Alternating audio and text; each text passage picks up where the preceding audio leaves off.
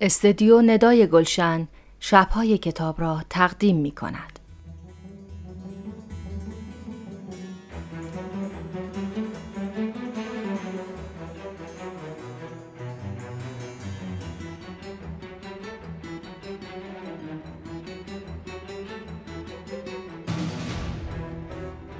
به نام خداوند جان و خرد، من ندا کوهی هستم. به همراه همکارم سید حسین رسولی تصمیم گرفتیم در استدیو ندای گلشن سیصد داستان ایرانی کوتاه رو برای شما بخونیم.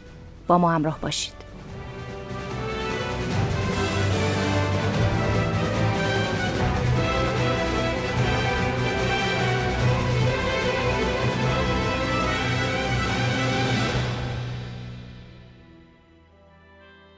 شانزده خرداد هزار و سیصد و هفتاد و نه هوشنگ گلشیری در بیمارستان ایرانمهر در شصت و سه سالگی درگذشت، اما داستان‌ها و کنش‌های روشنفکرانه‌اش همچنان زنده ماندند. گلشیری داستان‌نویس و گلشیری روشنفکر ارتباطی تنگاتنگ و درهم تنیده دارند. او مدام تعلیم میداد و شاگردانش را تشویق به متوسط نماندن و پیشروی و به قول خودش جوانمرگ نشدن می‌کرد. گلشیری هیچگاه قدما را نفی نکرد و همیشه تاکید بر این جمله داشت: بر روی شانه گذشتگان ایستادن. در نتیجه هیچ وقت تأثیر صادق هدایت و بهرام صادقی را بر آثار خود انکار نکرد.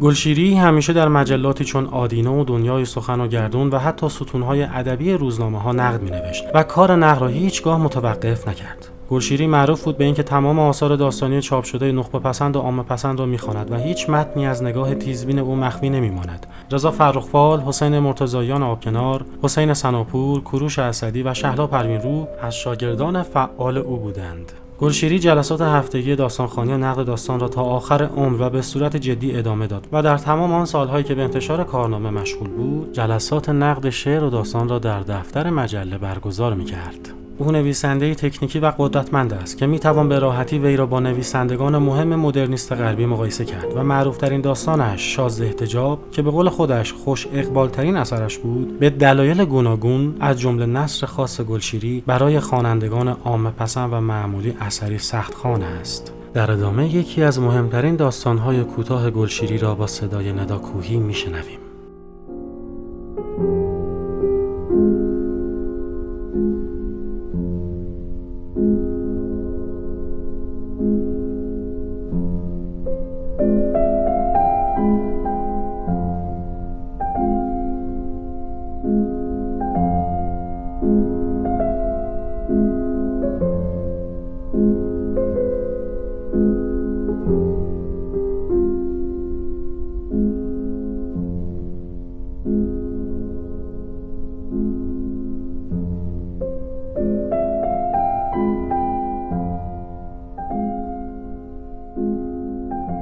آقای سین میم به شماره دوازده سیصد و پنجاه و شش خط تیر نه مردی است با موی کوتاه. من از او همین را می دانستم و اینکه یحتمل عینک می زند. در عکس می توان خط ظریفی را روی بینی آقای سین میم تشخیص داد. غیر از اینها هیچ علامت مشخصه‌ای در عکس نبود. آدرس دقیق خانه اش در پرونده بود: حکیم قاآنی، کوچه دولت، شماره ده. صبح زود رفتم. البته می دانستم که کاسب‌های محل، به خصوص اگر آدم بخواهد از کارت شناسایی استفاده کند یا حتی از اسم و رسم، لب از لب بر نمی دارند. موهای سرم را شانه کردم. به خصوص دقت کردم تاسی وسط سرم را با چند تار مو بپوشانم. سبیلم را هم چند بار شانه زدم و با آنکه در خانه را بستم باز برگشتم تا نگاه دقیقی به سر و وضعم بکنم و احیانا گره کراواتم را دوباره ببینم. میبایست صبح اول وقت بروم، برای همین با تاکسی رفتم. پول تاکسی در صورت حساب ماهانه که به زی حساب اداره تقدیم شد منظور شده است. از بقال سر کوچه شروع کردم. اول یک پاکت سیگار گرفتم و بعد یک کبریت. اینها را هم منظور داشتم. آخر مسبوقید، من سیگار نمی کشیدم. وقتی پول دادم صد تومانی بود. بقال دست و پایش را گم کرد، گفت: بازم فرمایشی دارید؟ گفتم: نه متشکرم، اما خواستم ببینم که آقای سین میم چطور آدمی است. البته کار خیر است. داشت توی دخلش را می گشت و ده تومانی و پنج تومانی های پاره و مچاله را روی هم می گذاشت. گفت: ای آقا، این آقای سین میم چه لایق شماست. گفتم: برای همشیره زاده است. آخر میدانی دختر باید هر چه زودتر برود زیر سایه بخت. گفت: میدانم، اما آخرین آقای سینمیم. گفتم هان؟ گفت هیچی، خواستم بگویم به نظرم بیکار است، یعنی همیشه توی خانهش میماند، فقط نزدیک ظهر میآید و یک تومان پنیر و دو تا پیاز میخرد و دو تا پاکت سیگار و شاید یک کبریت. پولها را داد به من، نشمردم. گفت بشمارید. گفتم بی لطفی میفرمایید حاج آقا. گفت شبها هم تخم مرغ میخورد. گفتم همین؟ گفت بله، مثل اینکه بعضی شبها بیرون غذا میخورد، صبح دیر وقت میآید و باز پنیر میگیرد و گاهی یک بسته چای. خب از اینها چه میتوانستم بفهمم؟ اگر کس دیگری بود شاید فکر میکرد که آقای سینمیم جای دیگری غذا میخورد و بعد احیانا برای ردگم کردن یا اصلا پولش را در ممر دیگر، همینها بود دیگر. اما من که با نانوا حرف زدم و حتی با بریانی آن طرف خیابان، فهمیدم که صبح دو تا نان میگیرد و ظهر و یا عصر فقط یکی و اغلب تا وقتی به خانه برسد نصف یک نان را خالی میخورد و بعضی وقتها دیر میآید و باز یک نان مانده برای شبش میخرد. حتی جای دیگری و یا راه دیگری برای ولخرجی ندارد. البته شبها لبی تر میکند، آن هم سرپایی و با یک پپسی و احیانا یک لوبیا. و هنوز استکان اول را نخورده سیگارش را روشن میکند. راستی سیگار خیلی میکشد، اما من نباید از یادداشت‌های بعدی حرف بزنم، آنها را میگذارم برای بعد. روز بعد رفتم در خانه همسایه‌شان را کوبیدم. زنی در را باز کرد که چاق بود، چشم و ابرو مشکی، ته رنگی هم داشت. بفهمی نفهمی چیزیش میشد.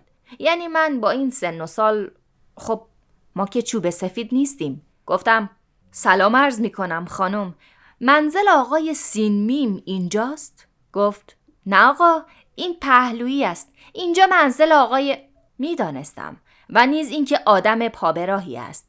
در پروندهش جز اسم و رسم و شغل و علامت مشخصهش که کلاه است و سبیلی نازک چیز دیگری نبود. گفتم معذرت میخواهم، یعنی حالا منزل تشریف دارند؟ گفت نمیدانم، این مردی که لندهور فقط وقتی روی مهتابی میاد میشود فهمید توی خانه هست یا وقتی که. گفتم من از منسوبین ایشانم. مثل اینکه نفهمید. گفت من چطور بدانم؟ صبح که گرامش را روشن نمی کند. گفتم صفحه های خارجی می گذارد؟ گفت بله. گفتم مزاحم شما که نیست؟ گفت نه، اما وقتی می آید روی مهتابی، تو را به خدا به آقای سینمیم بفرمایید انقدر روی مهتابی قدم نزند. خیلی حرف زدیم. گفتم که زنک چیز بدی نبود و گفتم ممکن است پیغامی چیزی. گفت به چشم. اما من ماندم معطل که چه بگویم. فقط میخواستم ببینم با این زن سر و سری دارد یا نه. نفهمیدم، اما بعد فهمیدم که خب حالا بماند تا بعد.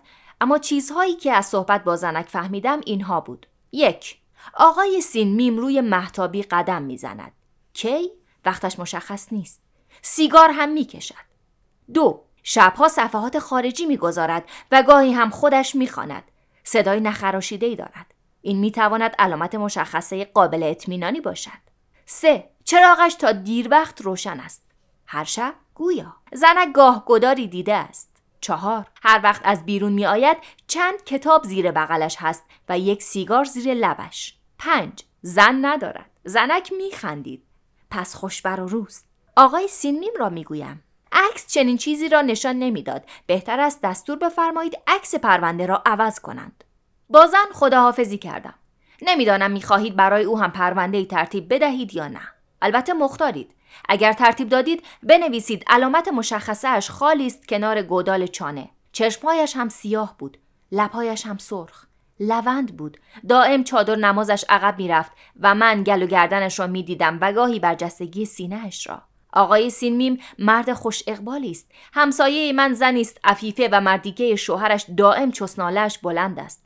خیال میکند من کاری هستم، هر روز باید کاری برایش راه انداخت. تازه زنش مؤمنه است که جز یک چشمش بقیه را فقط شوهرش دیده است و دلاک عمام. گردنش کج است، وسط سرش هم دایره‌ای به شعاع سه سانتی متر بیمو است، اما پر و پایش بدک نیست. علامت مشخصه‌اش همان دایره کچلی است. چند روز بعد او را دیدم. طرفای غروب بود. آدمهای دنیا دو دستند، یا غروب میتوانند توی خانهشان بند بشوند و با زنهاشان، بچه‌هاشان و احیاناً با کتابها یا گلهای باغچه‌شان سرگرم شوند و یا میزنند بیرون. اینجور آدمها را باید کنار پیاده‌روها، توی کافه‌ها و سینماها پیدا کرد. آقای سینمیم از دسته اخیر است. اول او را نشناختم، یعنی شک کردم، چون ریش بزی داشت و عینک دودی و یک کراوات سرخ پت و پهن. کت و شلوارش سیاه بود، کفش‌هایش هم واکس نداشت. و حالا به جرأت می‌توانم بگویم که آقای سینمیم شلوارش را زیر دوشک می‌گذارد و حتی در همین مورد هم دقت نمی‌کند. من در همان نگاه اول توانستم دو خط روی زانوی شلوارش تشخیص بدهم. البته هیچ کدام از این خطها نمی‌توانند علامت مشخصه او باشند، اما عینک و ریش‌بزی و کراوات بله. برای اینکه در این مدت طولانی همیشه همین قیافه را داشته است. حتی شب‌ها عینک دودیش را به چشم دارد. و شاید این قیافه مرموز و چشم‌هایی که پشت شیشه‌های دودی عینک پنهان است هر آدمی را وسوسه کند، اما من دست نگاه داشتم.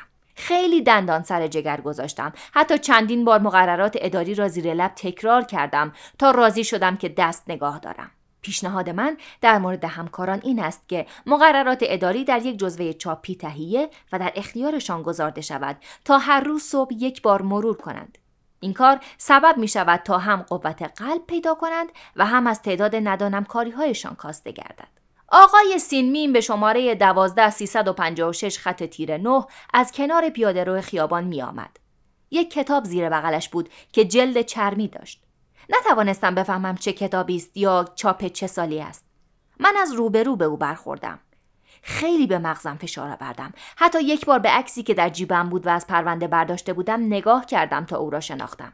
باز از آن طرف خیابان برگشتم و سر چهار راه منتظرش ایستادم. به نظر من آدم‌های عینکی، به خصوص آنها که عینک دودی به چشم دارند و یا حتی عینک نمره، خطرناکترین و یا دست کم مشکوکترین آدم‌ها هستند. برای اینکه ما نمی‌دانیم پشت آن شیشه‌ها چه می‌گذرد و آیا ما را دید یا نه و آیا به دقت دید و شناخت. به همین دلایل بود که مجبور شدم کلاهم را به دست بگیرم و کراواتم را باز کنم و توی جیبم بگذارم تا باز از نزدیک بتوانم ریشش را، عینکش را و حتی کراوات سرخش را. البته من نمیدانم چرا آقای سینمیم مخصوصاً کراوات سرخ میزند، در صورتی که اصلاً به کت و شلوارش نمیآید و شاید بهتر باشد کراوات زرشکی بزند یا حتی سرمه‌ای.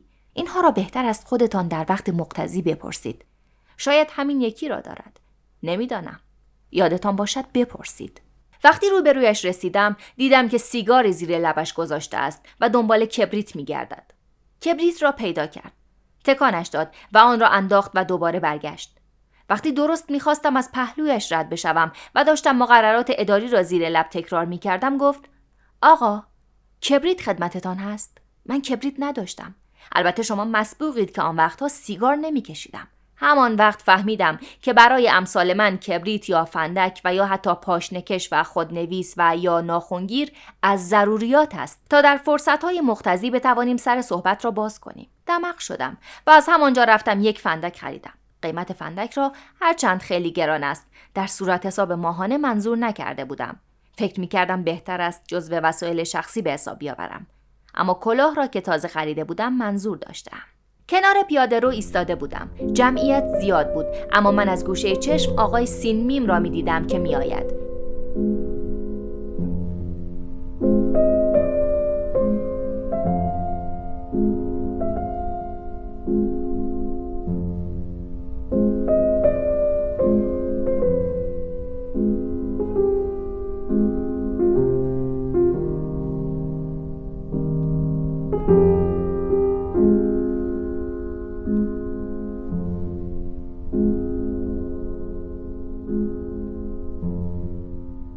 فندک توی جیبم بود و داشتم با آن بازی می کردم. سیگار آقای سینمیم تمام شده بود. ته سیگار را انداخت و یکی دیگر از توی جیبش بیرون آورد. به گمانم سیگارها را توی جیبش می ریزد. کدام جیب؟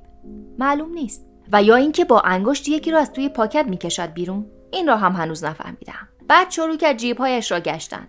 همه را گشت. باز می‌خواست جستجوی جیب‌ها را از اول شروع کند که فندک را درآوردم و پیچیدم روبرویش. اما کبریت را پیدا کرده بود و داشت سیگارش را روشن می‌کرد. آقای سینمیم با شخص به خصوصی دوست نیست، یا هست و من هنوز نفهمیدم که با کی. گاهی با کسانی سلام علیک دارد، اما وقتی آقای موقر هر شب از یک پیاده رو برود و مردمی هم باشند که همان وقت آن هم هر شب از طرف روبرو بیایند، از بس هم دیگر را دیدند، حتما فکر می‌کنند که طرف از آشنایان یا دوستان قدیمی است که حالا عینک گذاشته است و ریش و یا زنگ گرفته است و برای همین شکمش بالا آمده. برای همین است که با هم سلام علیک می کنند و حتی گاهی می ایستند و با آنکه اسم یکدیگر را نمی دانند احوال پرسی می کنند و از گرانی عرق و بدی هوا و حتی زلزله اخیر حرف می زنند و ضمن صحبت مرتب آقا آقا می کنند و یا دائم به مغزشان فشار می آورند که اسم یارو چیست. این حاصل تجربیات شخصی من است. من از این آشنایان خیابانی خیلی دارم که سالهاست با هم سلام علیک داریم. اما تنها مزیت من بر آقای سیلمیم این است که من اسم همه آشنایان خیابانی را می دانم و آقای سیلمیم نمی داند و یا به خاطر نمی آورد. یک شب که دقت کردم فهمیدم گاهی این آشنایان خیابانی از کنار آقای سیلمیم رد می شوند، نگاهش می کنند و از هیبت ظاهریش جا می خورند و سلام می کنند. اما آقای سیلمیم توجهی نمی کند و می رود. طرف بر می گردد، اخمهایش را در هم می کشد، پا به پا می مالد و احیانا گره کراواتش را درست می کند و بعد می رود. و فردا شب که باز به هم بر می خورند، بعید نیست که آقای سیلمیم سلام کند و طرف باز جا بخورد و دست با چه دستش را دراز کند. آن وقت است که آنها می ایستند و چند دقیقه با هم خوشوبش می کنند. چند شب بعد هم باز از جلویش رد شدم، اما خبری نشد. یا سیگار میکشید و یا کبریتش را در میآورد و سیگارش را روشن میکرد. تا آن شب که بالاخره دل به دریا زدم و به دنبالش رفتم توی رستوران سعدی، همان که اول خیابان جامی است. از این رستوران نباید غافل ماند. حتما دلیلی دارد که آقای سیلمیم فقط به آنجا میرود. من هم رفتم. آقای سیلمیم پهلوی پیشخوان ایستاده بود. من کنار دیوار، پشت یک میز نشستم و یک آبجو خواستم. البته این جزء مقررات اداری نیست که آدمی مثل من در سر خدمت مشروب بخورد، اما من یکی ناچار بودم. برای همین بود که آبجو خبر کردم و نه عرق. وقتی یکی عرق بخورد حتما حرفایش را میزند یا اقلن میشود از میان حرفایش چیزهایی فهمید. اما اگر ما بخوریم و خیلی هم بخوریم، خوب میدانید تنهایی و اینکه نمیتوانیم با دیگران دوست بشویم ممکن است حرافمان کند. آقای سیلمیم تون تون استکانهای عرق را بالا میانداخت و رویش پپسی میخورد و یکی دو قاشق لوبیا. کتابش را گذاشته بود روی پیشخوان. مثنوی مولوی بود، آن هم جلد دوم و چاپ بروخیم. سر چوب الف از لای کتاب بیرون مانده بود. سیگار اول را که تمام کرد، سیگار دوم را به لب گذاشت و دنبال کبریت گشت. نمیدانم چرا وقتی میخواهد دنبال کبریت بگردد، اول سراغ جیبهای بغلش میرود و بعد جیب پشتی شلوار. اینها را هم بپرسید. من بلند شدم. فندک را روشن کردم. فندک من گازی است. یک عکس زن لخت موبور هم رویش هست. چیز خوبی است. خیلی تمرین کرده بودم تا توانستم در همان حرکت اول شعله آتش را زیر سیگار آقای سیلمیم نگه دارم. اما آقای سیلمیم با دست راست اشاره کردند و همانطور که سیگار در دهانشان میرقصید گفتند: نه متشکرم. سیگار را باید با کبریت روشن کرد. و با دست دیگر باز توی جیبهایش را گشت و پیدا کرد. بعد استکانش را پر کرد و گفت: به سلامتی. من هم لیوان آبجو را که هولکی پر کرده بودم و کفایش روی میز میریخت به سلامتیش خوردم. آقای سیلمیم وقتی از رستوران بیرون آمد سوار تاکسی شد.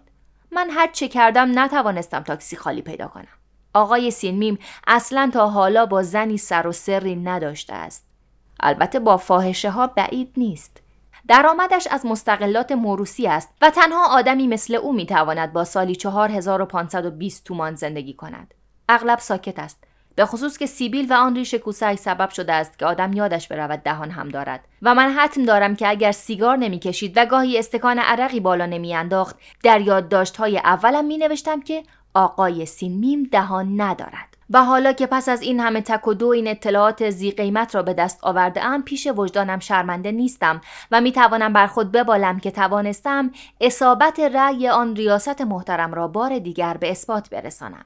آقای سیلمیم چهل ساله است. امراض مقاربتی نگرفته است. البته اینها در پرونده منعکس است. سرش را هیچ وقت شانه نمی کند. میتوان اضافه کرد که آقای سیلمیم با همان دستی که گاهی به سرش میکشد موهایش را صاف میکند. روی شیشه عینکش اغلب گرد نشسته است. دستمال کاغذی و از این حرفها ندارد. یک شب دیدم که رو به دیوار ایستاد و من که آن همه راه را پیاده به دنبالش آمده بودم جلوتر رفتم و زیر درختها روبروی مینیاتوری جمالی ایستادم و زیر چشمی نگاه کردم. کتاب زیر بغلش بود و آشنایان خیابانی داشتند از پهلویش رد می شدند. آقای سینمیم عینکش را برداشت و با کراواتش که سرخ است که حتی یک خال سفید یا سیاه ندارد شیشه های آن را پاک کرد و باز راه افتاد و مرا که دید سلام کرد. من هم به ناچار سلام کردم. گفتم خدمت نمی رسیم؟ گفت خدمت از ماست. گفتم آقای سینمیم کتاب تازه چی؟ دست باچه شده بود. کتاب زیر بغلش را به دست گرفت و نشانم داد. گفت تازه نیست، مال داستایفسکی است، معرف حضورتان که هست، جنایت و مکافات است. گفتم بله جالب است. دست باچه شدم. ما حتما باید مطالعه کنیم، حتی به صورت اجباری، یا باید فهرستی از کتب دنیا را با اسم نویسندگانشان به خاطر بسپاریم و اگر ممکن باشد بعضی از قسمت‌های کتاب‌ها را که جالب است در فهرست باید نوشته باشند که کدام کتاب مفید است و کدام مضر. من میگویم که هیچ کس نباید بیکار باشد. باید یک جوری دستشان به جایی بند باشد. آدم بیکار را نمی‌شود شناخت. نمیدانیم کجا باید به سراغش برویم، از کجا باید بپرسیم، چطور باید عقایدش را بفهمیم و حتی باید تمام وقتشان را گرفت. صبح و ظهر و شبها هم باید سرشان را با پرونده، حساب بانکی، تصحیح اوراق و حتی درس خواندن و امتحان دادن و اقساط یخچال و رو روک بچه گرم کرد. البته مجله و سینما و کافه خوب است، اما اگر کسی بیکار باشد، اگر کسی از صبح تا غروب توی خانهش بماند و فقط غروب بیاید و با بیست نفر آدم و با هر کدام دو دقیقه بایستد و از هوا و سر دل و اعتیاد به سیگار حرف بزند و یحتمل از جنگ ویتنام، چطور می شود فهمید که چه کار است؟ و آیا وقتی می گوید هوا خیلی سرد شده است، واقعا مقصودش از هوا هواست و از سرد سرد؟ آدمی که توی اداره است و یا توی کلاس درس می‌دهد یا درس می‌خواند، بالاخره خودش را نشان می‌دهد، لو می‌دهد. اما یک آدم بیکار، آقای سینمین بیکار است و با یک آدم بیکار که فقط از پیاده‌رو خیابان مثلا به رستوران سعدی اول خیابان جامی می‌رود، فقط توی همان رستوران می‌توان آشنا شد و حرف زد. و اگر بتوانیم همان وقت که دارد دنبال کبریت می‌گردد آتش را زیر سیگارش بگیریم، من فقط همان دو کبریت و چند پاکت سیگار هفته‌های اول را در صورت مخارج منظور کردم. حتما می‌توانیم کنارش بایستیم و بپرسیم آقای سینمیم شما چطور می‌توانید از صبح تا غروب خودتان را توی خانه حبس کنید؟ و اگر همان وقت که سیگارش تمام می‌شود پاکت سیگار خارجی را جلویش بگیریم، شاید بشود به حرفش واداشت. آقای سینمیم سیگار خارجی نمی کشد. می گوید نه نه متشکرم، فقط زر می کشم. و یا مثلا بپرسیم کدام کتاب خوب است و کدام بیشتر توانسته است فجایع هیتلر را نشان بدهد و هیتلر را چه کسی به قدرت رساند. آقای سینمیم می گفت هیتلر هیچ کاره بود، باور بفرمایید به سلامتی. یک مهره بود، مهره‌ای که کم کم فکر کرد خودش بر اثر درایت و نمیدانم چی به قدرت رسیده و یا خودش میتواند تصمیم بگیرد که با کدام کشور بجنگد و با کدام نه. نوار تمام شده بود، آن هم همینجا که حرف‌هایمان کرک انداخته بود. من هم عرق خوردم، دو استکان پشت سر هم. حرفای اول آقای سینمین بی ارزش بود و به درد آن نمیخورد که در پرونده منعکس شود. اصرار داشت که من ریش بگذارم. میگفت به صورت شما میآید، لاغری گونه‌هاتان را میپوشاند. دائم میخواست خودش سیگار مرا آتش بزند. تازگی‌ها عادت کردم وقتی لبی تر میکنم یکی دو سیگار رویش بکشم. خیلی میچسبد. نگذاشت من حساب کنم. گفت ممکن نیست، هر کس باید دانگ خودش را بدهد. حتی پنج ریال از من گرفت و با پنج ریالی خودش روی هم گذاشت و داد به پیش خدمت. پول این عرقخوری ها را خرج شخصی می دانم.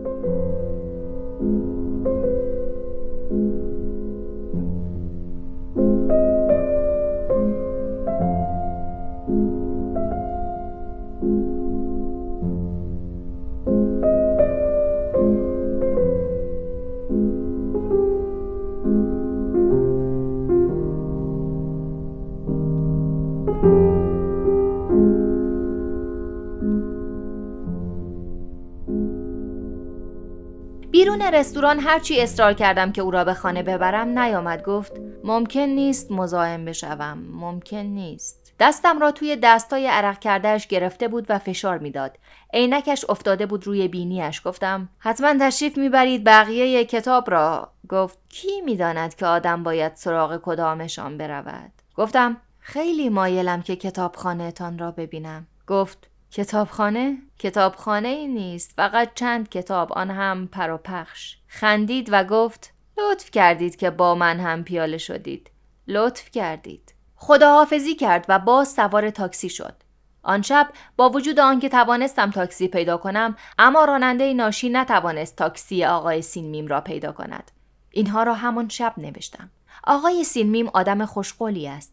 خانه شخصی است. دستور بفرمایید در پرونده هرچه برخلاف این هاست اصلاح شود. کتاب امانت نمی دهد. شبها کم می خوابد. اما اگر همه این صفات برای ردگم کردن باشند چی؟ نقاب‌هایی باشند برای پوشاندن آنچه که در درون آدم خطرناکی می‌گذرد، یعنی مثل همان عینک و ریش باشند و احیانا کراوات سرخ. همین شک‌ها بود که ناچارم کرد تا قدم به قدم آقای سینمیم را تعقیب کنم و احیانا وقتی با آشنایان خیابانیش حرف می‌زند سر برسم. می‌گفتم سلام عرض می‌کنم آقای سینمیم. نگاه می‌کرد از پشت آن شیشه‌های دودی عینک و من می دانستم که چقدر بیچاره شده است که نمی تواند دو آشنای خیابانیش را به هم معرفی کند. آهسته می گفت سلام و دست می داد و تمام مدتی که با او خوشوبش می کردم دستم را می فشرد و من می ایستادم تا بلکه آنها حرفایشان را ادامه بدهند. آشنای خیابانی آقای سینمیم احیانا سیگاری روشن می کرد یا توی جیبهایش دنبال تسبیح می گشت و بعد یک دفعه می گفت خداحافظ آقای سینمیم. آقای سینمیم مرا رها می کرد. با او دست میداد و بعد با من راه میافتاد. سکوت میکرد و گاهی از گوشه عینک نگاه هم میکرد. من هنوز از اینکه میتوانستم برای چند دقیقه هم شده آن وقار تقلبی را بشکنم خوشحالم. میگفتم خب آقای سینمیم کتاب تازه چی خوانده اید؟ آقای سینمیم امسال به عراق تشریف نمیبرید؟ و خیلی حرفای دیگری که همه در پرونده شماره دوازده سیصد و پنجاه و شش خط تیره نه منعکس است. این عمل در مورد همه کس به نتیجه مطلوب نمیرسد. ممکن است طرف شک کند که این آدم غریبه، این آشنای خیابانی از کجا این همه اطلاع را درباره او کسب کرده است. اما در مورد آقای سینمیم کار برعکس است. هرچه اطلاعاتی که درباره او میدهید بیشتر باشد، سعی میکند فراموشکاری و احیانا کمبود اطلاعاتش را درباره شما با لبخند زدن و دست فشردن و تعارف کردن سیگار جبران کند و مرتب بگوید آقای عزیز. آقای سینمیم از همانهایی است که اسمشان را گذاشته‌ایم کرم کتاب و یا سرحرفی کتاب. خیلی علاقه دارد کتابهایش تمیز باشند، بیلک باشند، جلدشان هم چرمی باشد. به همین جهت اگر یک شب به خانه برود و ببیند که مثلا ریزه چفت در را کشیدند و کاغذهایش را به هم زده اند یا روی صفحات خیلی از کتابهایش جای انگشت مانده است که یحتمل‌تر هم بوده، مسلماً دمق می شود و یک هفته تمام غروبها بیرون نمی آید. زن همسایه‌شان می گفت شاید مریض باشد. صفحه نمیگذارد. غروب که میشود همش روی مهتابی قدم میزند و سیگار میکشد. زن همسایه دیگر گل و گردنش را نشان نمیداد. فقط همان دو چشم سیاهش پیدا بود. لایه در را کمی باز کرده بود. میگفت فکر میکنم حالا منزل تشریف داشته باشند. من کار داشتن را بهانه کردم و گفتم بعد خدمتشان میرسم. یعنی فکر کردم اگر به خانه‌اش بروم حتما بو میبرد. برای همین بود که شش شب تمام از ساعت شش عصر در همان پیاده‌رو خیابان چهارباغ قدم زدم تا بالاخره پیدایش شد. سلام کردم اما آقای سینمیم جواب نداد یا نشنید. بلند گفتم سلام عرض میکنم آقای سینمیم. آقای سینمیم حتی سر تکان نداد. دو دستش را توی جیب‌های پالتویش کرده بود و تون تون میرفت. دنبالش راه افتادم. آشنایان خیابانی از کنارش رد می شدند و هرچه بلند و با اشتیاق سلام می کردند، اما آقای سینمیم جواب نمی داد. همانطور تون تون می رفت. سیگار زیر لبش بود. کتاب زیر بغلش نبود. شاید توی آن جیب‌های گشاد پالتو بود. این را هم بپرسید. آقای سینمیم که رفت توی رستوران، من هم یک پاکت سیگار گرفتم و رفتم تو. شش شب تمام عرق خوردن و سیگار کشیدن، آن هم بیان که آدم همزبانی داشته باشد، کار مشکلی است. من نمیدانم آقای سینمیم چطور میتواند این همه مدت. وقتی رفتم تو دیدم آقای سینمیم نشسته است پشت میز، همان میز کنار دیوار. روی میز یک نیم بط ودکا بود و دو تا پپسی و یک ظرف کباب. نان و پنیر و سبزی هم بود، ماست هم بود. رفتم کنار پیشخوان، گفتم یک چتول بیاورد و یک پپسی. من از لوبیا بدم میآید. بلند گفته بودم. آقای سینمیم نگاه کرد. عینکش را گذاشته بود روی میز. مردمان که چشم‌های آقای سینمیم میشی است. یک چشمش به فهمی نفهمی چپ است. بعید نیست عکاس توی عکس پرونده دست برده باشد. برای عکس پرونده ها بهتر است از عکاس اداره استفاده شود. گفتم سلام عرض می کنم آقای سینمیم، خدمت نمی رسیم. گفت سلام آقای عزیز. دست داد. دستهایش عرق کرده بود. صندلی را کشید جلو. گفت خواهش می کنم بفرمایید. من آن شب حسابی مست کردم، اما خوب یادم است که آقای سینمیم پول میز را حساب کرد. یک دست اسکناس از جیبش درآورده بود. به پیش خدمت دو تومان انعام داد. بیرون که آمدیم گفت موافقید قدم بزنیم؟ با آنکه هوا بارانی بود راه افتادیم. آقای سینمیم همه‌اش درباره محاسن ریش، آن هم ریش کوسه حرف زد. میگفت تراشیدن چانه کار مشکلی است. میگفت آدمی که دستش میلرزد و یحتمل هر روز چند جای چانه‌اش را میبرد، باید ریش بگذارد. باران تندتر شده بود که رسیدیم به پل سی و سه چشمه. آقای سینمیم اصرار داشت برویم توی یکی از غرفه ها. من روی پایم بند نبودم. فکر میکنم آقای سینمیم زیر بالم را گرفته بود. گفتم من باید مرخص بشوم. یا نگفتم، اما خواستم بگویم. با وجود این رفتیم. پاسبان پست هم آن حدودها نبود. البته من نترسیدم. یا ترسیدم و یادم نیست. حتما حرفایی زده ایم که فراموش کرده ایم. اما به یاد دارم که آقای سینمیم چند بار دست مرا فشرد و حتی یک بار صورتم را بوسید. دائم میگفت دوست من، دوست من. باران تندتر شده بود، به طوری که ما، من و آقای سینمیم فقط صدای موجها را میشنیدیم که از آن پایین از روی تخت سنگ‌های زیر پل رد میشدند.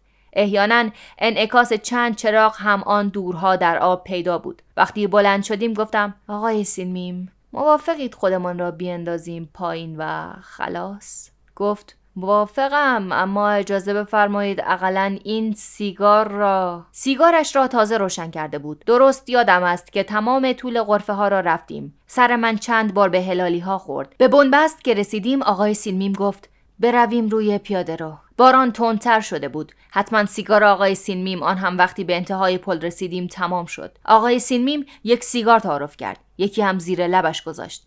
کبریت را که زد خاموش شد. آن وقت پالتو را درآورد و انداخت روی سر هر دو تامان و کبریت را زد. من هم کارت شناسایی را درآوردم و گرفتم جلوی صورت آقای سینمیم و گفتم، و یا شاید حرفی نزدم و فقط درست زیر چراغ آن طرف پل گرفتم جلوی صورت آقای سینمیم. آقای سینمیم نگاه کرد. آقای سینمیم نگاه کرد و بلند خواند و من گوش دادم. اسم خودم بود، با معرفی کامل و آن عکس چهار در سه و آن سبیل نازک. عکس کارت من مال ده سال پیش است. حتم دارم که آقای سینمیم حتی لبخند نزد، ولی نمیدانم وقتی میخواند عینکش را برداشته بود یا نه. با من دست داد. اول به یخه کت خودش و بعد به یخه کت من دست کشید و حتی به یخه پالتو که روی ما دوتا بود و از باران خیس شده بود. سنجاق را پیدا کرد و کارت شناسایی مرا به آن یخه‌ای که طرف خودش بود سنجاق کرد. آن وقت ما دوتا زیر آن پالتو و زیر آن باران کنار رودخانه قدم زدیم و آواز خواندیم. صدای آقای سینمیم بدک نیست. اول آقای سینمیم خواند، بعد با هم خواندیم. همش همین را خواندیم. بیا بریم تا می خوریم، هی بخوریم، هی بخوریم. و زیر باران راه می رفتیم. دست آقای سینمیم روی شانه من بود و دست من روی شانه آقای سینمیم. پاسبان گشت چرخ به دست آمد کنار ما و گفت آقایان، این وقت شب؟ سینمیم گفت تشریف بیاورید و راه افتاد. پاسبان گشت چرخش را به درخت تکیه داد و آمد. تا چراغ فاصله‌ای نبود. پاسبان که رسید آقای سینمیم به کارت شناسایی من اشاره کرد. فقط اشاره، حرفی نزد. حتی به من اشاره‌ای نکرد. پاسبان خم شد. باران داشت از نوک کلاهش میریخت که یک دفعه سلام داد و گفت عذر می‌خواهم. عقب عقب به طرف چرخش رفت. سوار شد و رفت.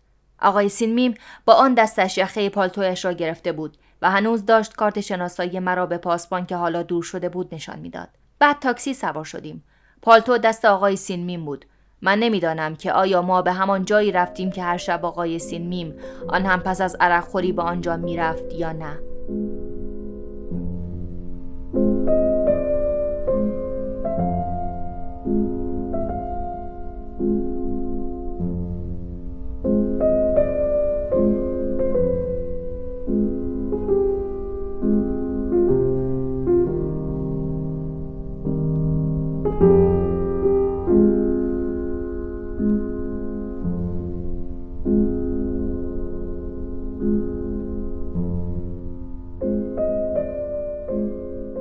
از تاکسی که پیاده شدیم آقای سینمیم عینکش را گذاشت به چشم من.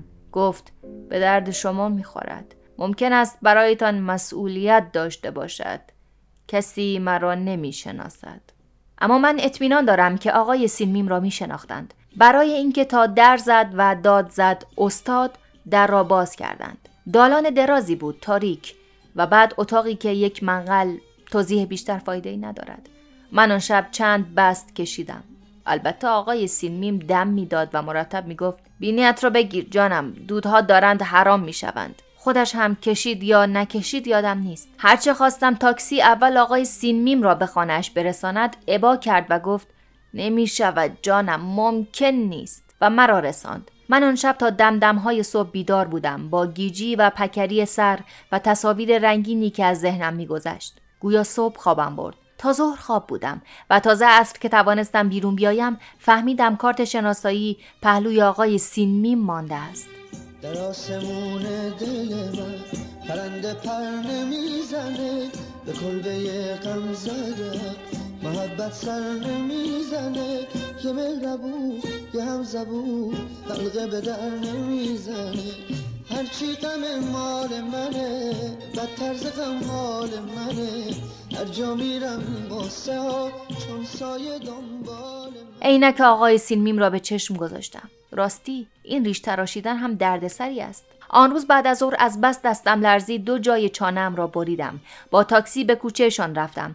در خانه‌اش را زدم. زن همسایه گفت فکر می‌کنم رفته باشند بیرون و من حتم داشتم که نرفته است و حتما توی خانه است و نمی‌خواهد جواب بدهد و یا خواب است. همانجا پا به پا مالیدم و بعد گفتم بهتر از سری به رستوران سعدی بزنم.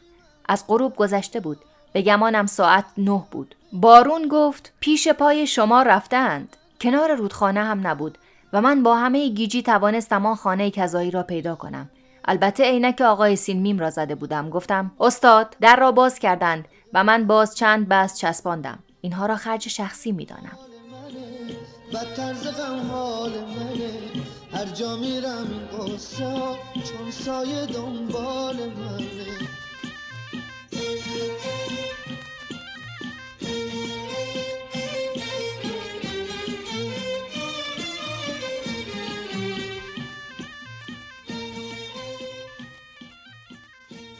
صاحب دکه دم میداد. در مورد دود بینی حرف نزد، اما گفت آقای سینمیم پیش پای شما تشریف بردند. میدانم با همه نظر لطفی که به این بنده دارید حتما نسبت به اشتباهات مذکور در این یادداشت‌ها اغماض نخواهید فرمود.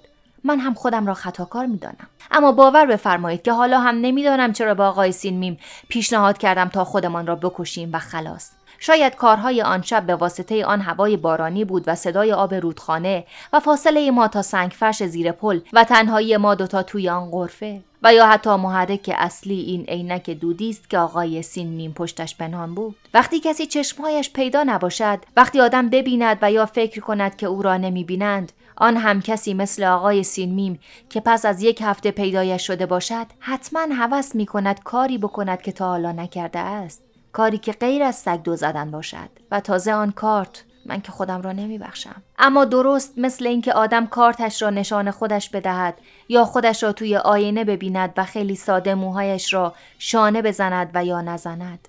در مورد کارت نگرانی نداشته باشید، چون فردا شب ساعت شش آقای سینمیم را توی پیاده‌رو چهارباغ دیدم. مثل معمول داشت می آمد و سیگار می کشید و عینک دودی به چشم داشت و کراواتش سرخ بود و کفش‌هایش واکس نداشت و یک خط تازه بر دو خط اتوی شلوارش اضافه شده بود. پالتو هم دستش بود. سلام کردم. با وجود آنکه عینک دودی به چشم داشت، آقای سینمیم مرا شناخت.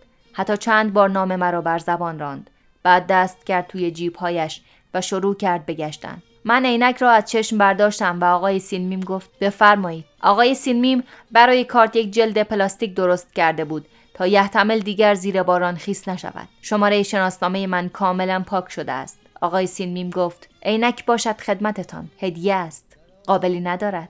بعد با هم رفتیم به همان رستوران سعدی و سر پا ایستادیم و عرق خوردیم و بعد به دکه. آقای سینمیم میگفتند هیچ کدام از این کراوات‌هایت به لباست نمیآید و من گفتم که کراوات آقای سینمیم به کت و شلوار مشکیش نمیآید و اینجا به آن مقام منی اطمینان میدهم که هرگز هرگز حاضر نیستم کراوات آقای سینمیم را بزنم که سرخ است، که سرخ یک دست است، که نه خال سفیدی دارد و نه خال سیاهی و نه حتی خطی.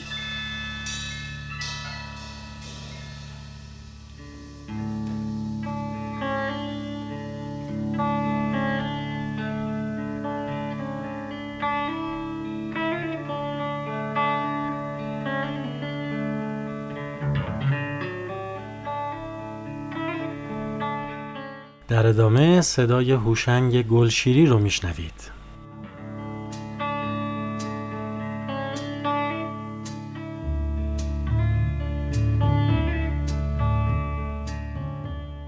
من فکر میکنم که ما داستان کوتاه، در عرصه داستان کوتاه چیزی برای جهان داریم از نویسندگان متفاوت و میتونه به غنای ادبیات جهان این داستانها کمک کنه.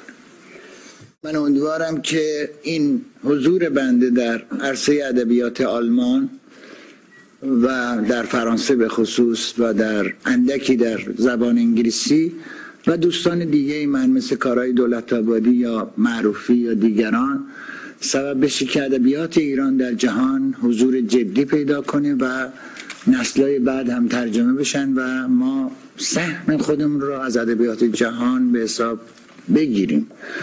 البته میدونم که باید خیلی تلاش کرد.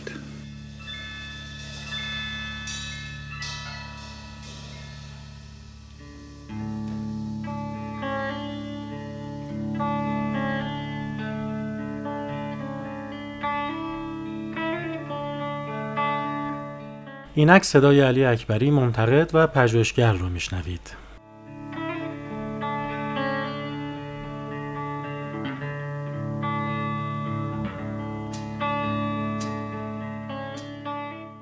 داستان مردی با کراوات قرمز داستان یک مأمور امنیتیه که قراره یک مأموریت شناسایی را انجام بده از آقایی به اسم سینمیم با شماره پرونده دوازده سیصد و پنجاه و شش ممیز نه.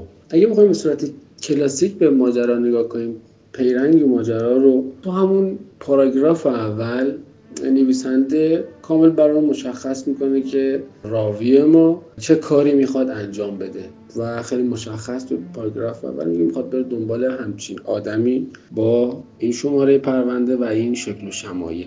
برای که یک پیرنگ کلاسیک داشته باشه قاعدتا این یک خواستی داره، یک اراده‌ای داره و تا اینجاش که خب اوکیه. اون چیزی که هسته مرکزی یک داستان رو شکل میده و ویژگی‌های سبکی، ژانری و اصلا اون چیزی که علاقه مخاطب رو تشکیل میده و تقسیم بندیشون میکنه، این قسمت از ماجراست که موانعی که در راه رسیدن کاراکتر به وجود میاد و اینکه این موانع رو چجوری برطرف میکنه.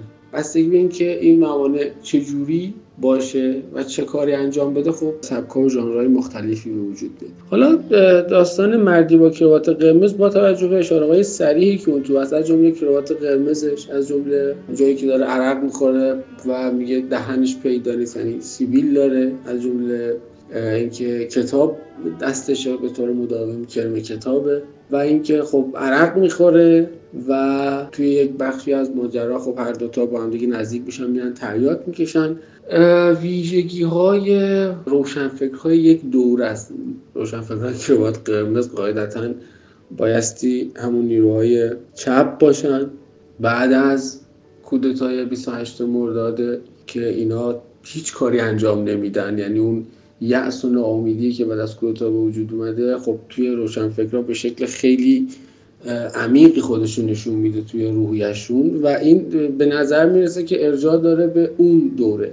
از طرف خب با توجه به شرایط اون دوران نمیشد صراحتاً راجع به این چیزا صحبت کرد، بنابراین اون نوعی از واقع گرایی که توی بعضی از کارا میبینیم و حتی خود گلشیری هم داره اینجا وجود نداره. به نوعی یک خالی بودنی توی اتمسفر داریم احساس میکنیم، یعنی علیرغم اینکه ارجاعات به بیرون داره، یعنی سی و سه پل رو میگه، چارباغ رو میگه، خیابان جامی رو میگه، یعنی این مکانها رو اسم میبره اما وارد توصیف نمیخوام بگم، ولی اینکه اون از این مکانها استفاده بکنه و خیلی بسازتشون سراغ اینا نمیره. البته که خب یه جایی هم از رودخونه و از آینده رود برای یکی از مهمترین اتفاقات داستانی استفاده میکنه، اما ما این خالی بودن فضا رو احساس میکنیم. یه همچین چیزی خیلی شبیه پلاستر داره، اگر اشتباه نکنم تو سگانه نیویورک باید باشه، اسمشون هم همینجوری، یعنی اسم هم همینجوری میم، اینجا سین میمه، اونجا هم همینجوری حروف الفبا هست اگر اشتباه نکنم، و یه کارگاه خصوصیه و اون پیگیری میکنه و در نهایت اتفاقی شبیه به همچین چیزی که توی مهدی با کراوات قرمز افتاده باز اونجا میفته.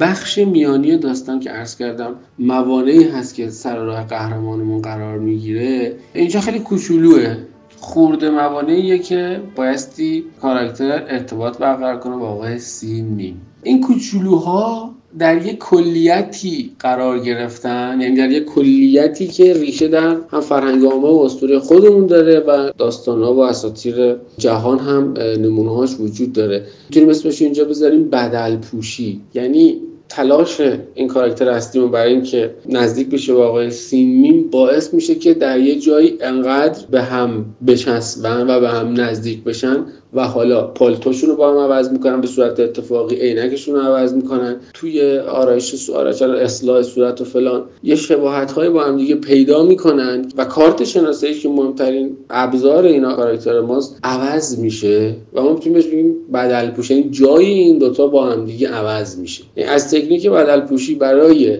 گفتن ایده اصلی خودش که احتمالاً این ایده باشه که زندانی و زندانبان هر دو قربانی یک سیستمن. حالا اینو میتونیم تعمیم بدیم به خیلی مسائل دیگه، هم مسائل اجتماعی، مسائل اقتصادی، سیاسی و هر چیزی دیگه‌ای که در نهایت در انتها وقتی به اینجا میرسی این ایده میزنه بیرون که خب هر دو یک نفرن و توی یک سیستم گیر افتادن.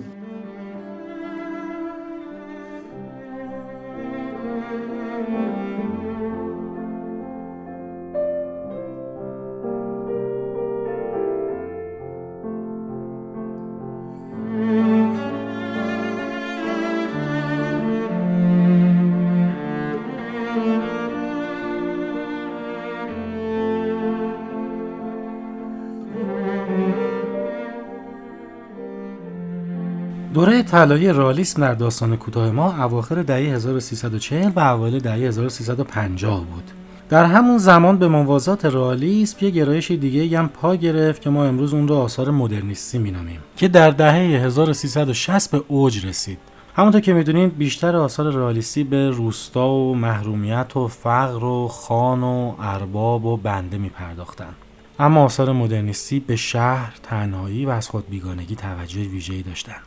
اصلا بذارید اینجوری بگم، ما در فلسفه هنر با دو کلیدواژه اساسی مواجهیم، یعنی در واقع هنر رو میتونیم از دو زاویه متفاوت ببینیم، یا سوبژکتیون یا ابژکتیون. آثار هنری ابژکتیو به واقعیت بیرونی توجه دارن، آثار هنری سوبژکتیو به واقعیت درونی. بنابراین ما دو رویکرد ویژه در آثار هنری داریم. برای شناخت آثار مدرنیستی هم ما میتونیم به نقاشی‌های اکسپرسیونیستی، سورئالیستی و امپرسیونیستی توجه ویژه داشته باشیم، برای اینکه به خوبی میتونیم نگاه آثار مدرنیستی رو پیدا بکنیم، مخصوصا در ادبیات. آثار مدرنیستی برخلاف داستان‌های رئالیستی و ناتورالیستی که غالباً واجد کشمکش‌های بیرونی بودند، مخصوصاً کشمکش بین فرودستان و فرادستان، به کشمکش درونی توجه کردند. یعنی اینجا ما میتونیم نظریه فروید رو وارد بکنیم، همون کشمکش بنیادین بین نهاد خود و فراخود. آثار ناتورالیستی هم که میدونید بیشتر به عکس‌برداری از زندگی توجه میکنند، یعنی اونها بیشتر کشمکش انسان با جبر محیط، وراثت و طبیعت رو نشون میدن. رئالیستا و ناتورالیستا داستانهاشون رو با توالی زمان و به صورت تقویمی پیش میبرن. پیرنگ اونها معمولاً آغاز، میانه و پایان داره. اما داستانهای مدرنیستی اینجوری نیستند. اونها معمولاً از تکنیک‌های سیلان ذهن و تک‌گویی درونی استفاده میکنن که از قضا آقای هوشنگ گلشیری یکی از استادان این امره. ما در داستان‌های رئالیستی و ناتورالیستی معمولاً با راوی دانای کل و حتی راوی سوم شخص مواجهیم، اما در داستان‌های مدرنیستی ما با یک راوی در واقع شرکت کننده اول شخص بیشتر طرفی، راوی که بیماره و مریضه و مشکلات روحی روانی داره یا حتی هیچ چیزی براش مهم نیست، یعنی انگیزه‌ای برای مبارزه و کنش‌های قهرمانانه نداره. داستان‌های رئالیستی انگار که ادامه حماسه هستند، اما در داستان‌های مدرنیستی با ابهام و گنگی مواجه میشیم. خیلی موقع‌ها معلوم نیست پایان داستان چجوری تموم میشه و اینجاست که به قول رولان بارت داستان بازه، یعنی در واقع بسته نیست و مؤلف پای خودش رو کنار میکشه و اینجا خواننده قدرت بیشتری داره و تخیلش فعالیت بیشتری میکنه. باید یه تعریفی هم از قهرمان داشته باشیم. معمولاً قهرمان رو شخصیت محوری داستان معرفی میکنن که کنش‌های اصلی حول زندگی اون میچرخه. اما جوزف کمبل قهرمان رو کسی میدونه که معمولاً ایثارگری و فداکاری میکنه. اون جون خودشو، زندگی خودشو فدا میکنه تا بقیه زندگی بهتری داشته باشن. در واقع قهرمان برای زندگی بهتر مبارزه میکنه و معمولاً هم کنش‌های قهرمانانه همراه با ایثارگری و فداکاری داره. آقای حسین پاینده در کتاب داستان کوتاه در ایران، داستان‌های مدرن، نظریه آیلین بالدشویر رو در مورد داستان‌های کوتاه مدرن نوشته که میتونید به این کتاب مراجعه بکنید و بسیار خوندنیه. بالدشویر بین دو نوع داستان تفاوت قائل میشه، داستان‌های غنایی و داستان‌های حماسی. البته منظورش از حماسی ژانر حماسه نیست، بلکه داستان‌هایی که بیشتر کنش بیرونی و پیرنگ داستان توی اونها مهمه. ما در داستان‌های غنایی بیشتر با کاراکتر یا شخصیت و حالات و عواطف درونی اون مواجهیم، یعنی نویسنده نمادها و در واقع صفات‌هایی رو برای توصیف حالات درونی شخصیت به کار میبره. بالدشویر اعتقاد داره که تورگنیف و چخوف تأثیر خیلی زیادی روی داستان مدرن داشتند. اتفاقاً این دو نویسنده به نظر من روی داستان نویسی ایران هم تأثیر زیادی گذاشتند. همینطور جیمز جویس و کاترین منسفیلد. خب اجازه بدید مثال بزنم. ایوان تورگنیف در داستان دفتر یادداشت یک ورزشکار به ندرت از پیرنگ متعارف پیروی میکنه. یعنی اون آغاز و میان و پایان کلاسیک رو که ارسطو توی بوتیقا بهش میپردازه رو ما نداریم. عوضش چی داریم؟ میان پرده هایی داریم که توی اونها به توصیف در واقع شخصیت میپردازه. توصیفهاش هم کاملا امپرسیونیستیه. شخوف هم همین کارو میکنه. مثلا اون توی خانم با سگ ملوسش و مدیره مدرسه و حتی شب عید پاک بیشتر به جنبه‌های عاطفی کاراکتر میپردازه و اینجا لحن براش مهم میشه. یعنی اون لحنی که ما توی داستان نویسی بهش توجه میکنیم، یعنی انتخاب واژه‌ها و کنار گذاشتن اونها توی داستان نویسی چخوف اصل حیاتی میشه. در واقع چخوف یک وضعیت و موقعیتی رو انتخاب میکنه تا بتونه عواطف شخصیت رو پردازش بکنه.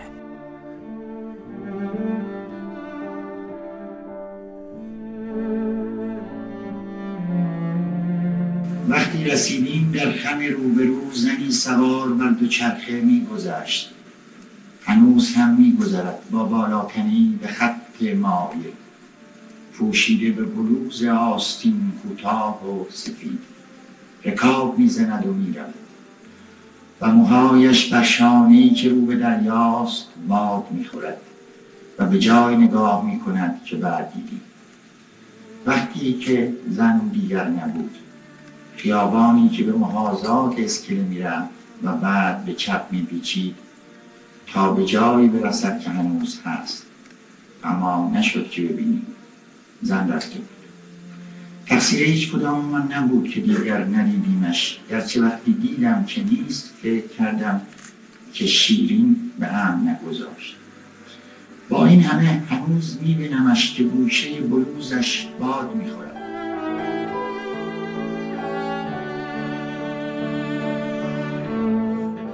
صدای هوشنگ گلشیری رو شنیدید که داستان نقشبندان رو میخوند و حالا ادامه صحبت‌های علی اکبری رو میشنوید.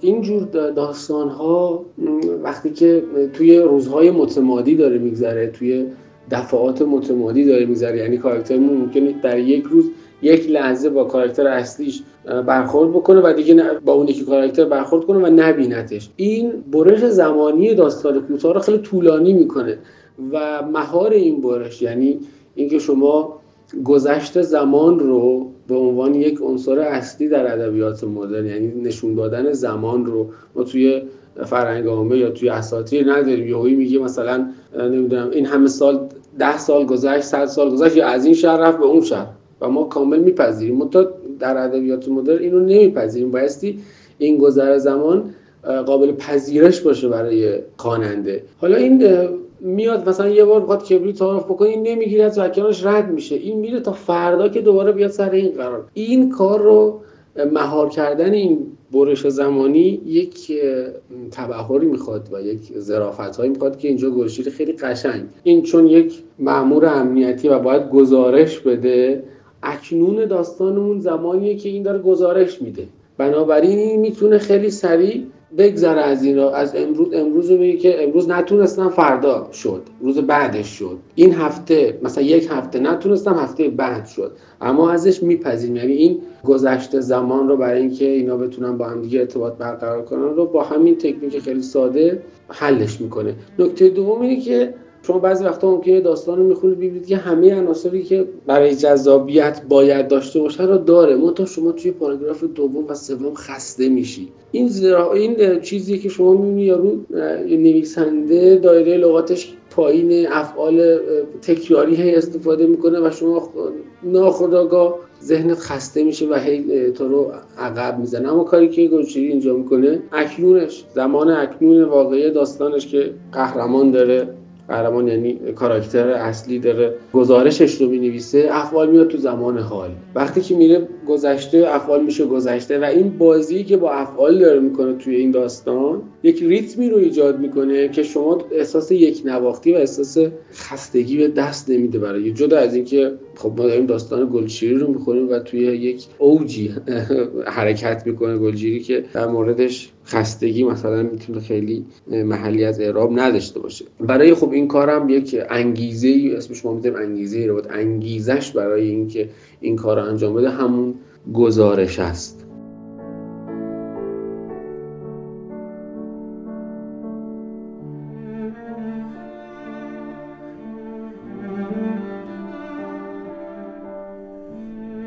برای آقای گلشیری شیوه روایی خیلی مهمه.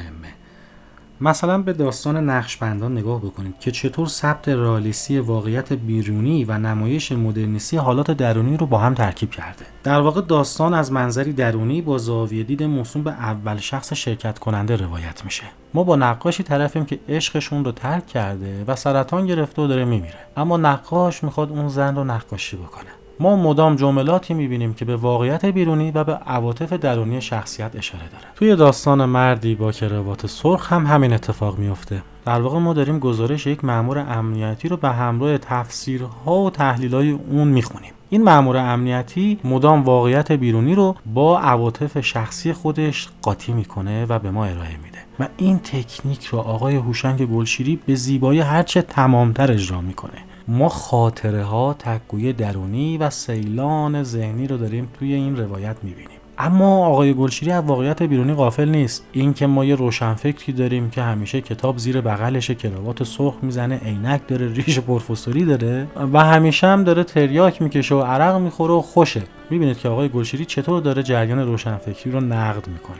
در کنارش ما مأمور امنیتی داریم که اتفاقا زندگی شبیه اون روشنفکر شده دیگه، با هم داره میره تریاک میکشه، با هم داره عرق میخوره، با هم دارن گپ میزنن، از کتاب در واقع صحبت میکنن و زندگی روزمره. یه جورایی اون مأمور امنیتی زندگی عادی روزمره معمولی خودش رو ترکیب کرده با زندگی روزمره یک روشنفکر. پس ما ترکیب دو نوع زندگی روزمره رو داریم تو این داستان میبینیم، زندگی روزمره یک روشنفکر و زندگی روزمره یک مأمور امنیتی که اتفاقا هر دو کم کم با هم دوست میشن و در واقع کارهای همدیگه رو با هم انجام میدن. حتی کارت شناساییشون هم با هم عوض میشه. پس میبینید که آقای گلشیری با چه ظرافتی داره زندگی آدم‌ها رو با یک تکنیک امپرسیونیستی به ما نشون میده. من فکر میکنم آقای گلشیری به خوبی داستانهای صادق هدایت رو یک پله به جلوتر برده. یعنی همون سبک مدرنیستی آقای هدایت رو که تحت تاثیر کافکاست یک قدم به جلوتر میبره و اینجا رد پای جیمز جویس، چخوف، ویلیام فاکنر، آلبرت کامو و نویسنده های در واقع جدیدتر رو میبینیم. آقای گلشیری ایرانیت رو و اکنونیت خودش رو فراموش نمیکنه. به خوبی داره زندگی ایرانی رو هم برای ما توصیف میکنه، اما توصیف امپرسیونیستی.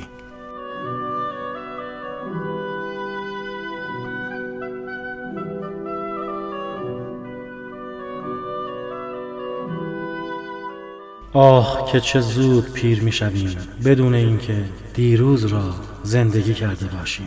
زندگی شاید لبخند فردا باشد، مرگ شاید سکوت امروز باشد.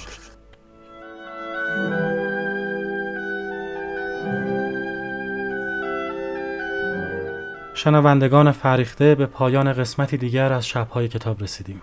ما رو میتونید در تلگرام، اینستاگرام، شنوتو، اسپاتیفای و کست باکس دنبال کنید. بدرود.